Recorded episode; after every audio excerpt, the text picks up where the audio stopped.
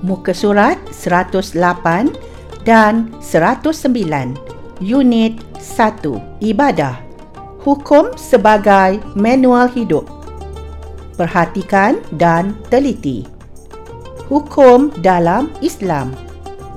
Dialog 1 Ustazah, dalam Islam ada berapa hukum yang mesti kita patuhi? Faiz, dalam Islam ada lima hukum yang mesti kita ketahui dan patuhi.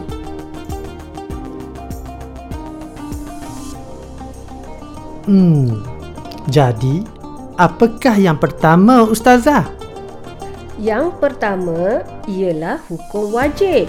Hukum wajib bermaksud mendapat pahala jika dilakukan dan berdosa besar jika ditinggalkan seperti solat fardu lima waktu. Oh, begitu. Buat dapat pahala. Tinggal dapat dosa. Dialog 2 Ustazah, bagaimana pula dengan hukum sunat? Hukum sunat pula bermaksud mendapat pahala jika dilakukan dan tidak berdosa jika ditinggalkan. Oh, begitu. Buat dapat pahala. Tinggal tidak berdosa. Contohnya Ustazah? Contohnya Faiz, kita bersedekah kepada orang yang memerlukan. Dialog 3 Selain itu, hukum apa lagi Ustazah? Hukum harus.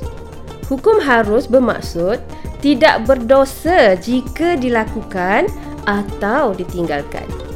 Oh, baru saya faham.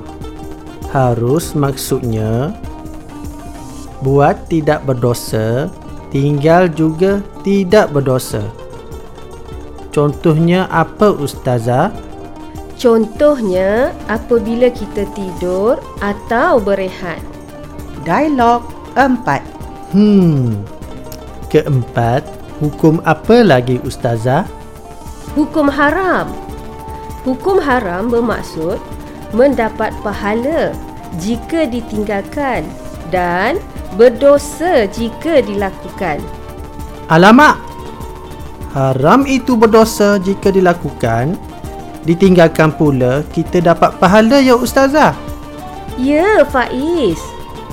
Haram adalah hukum yang mesti kita jauhi seperti bergaduh atau mencederakan orang lain.